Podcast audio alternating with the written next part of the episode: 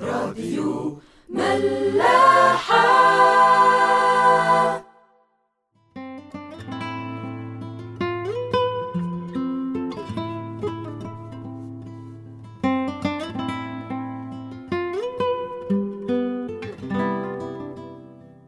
أهلا بيكم في أول حلقة من برنامج عيش وملح.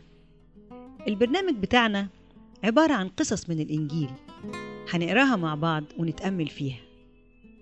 بس اشمعنى اخترنا عيش وملح؟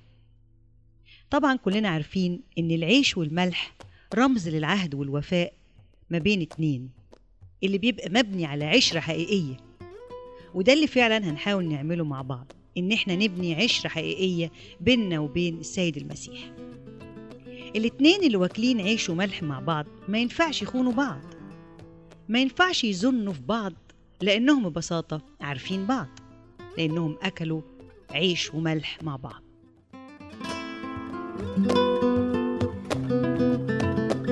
إحنا يمكن البلد الوحيدة في العالم اللي بتسمي الخبز عيش.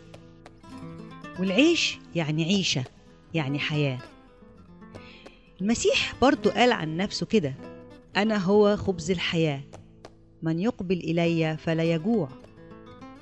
أنا هو الخبز النازل من السماء لكي يأكل منه الإنسان حتى لا يموت.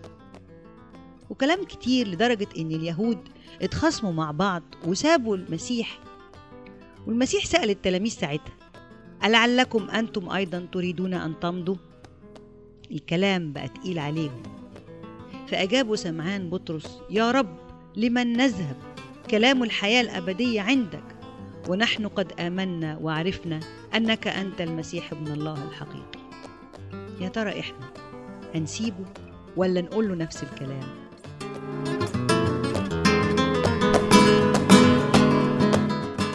والملح برضه من الحاجات اللي اتقالت في العهد الجديد كرمز للمؤمنين. أنتم ملح الأرض. إحنا إحنا اللي بنملح الأرض. إحنا اللي بنديها طعم. والملح برضه بيولد الاستمرارية لأنه بيحفظ الأشياء إنها ما تفسدش ما تخربش. فبالتالي الملح بيحفظ العلاقة دي من الفساد يديها استمرارية أمان إلى الأبد.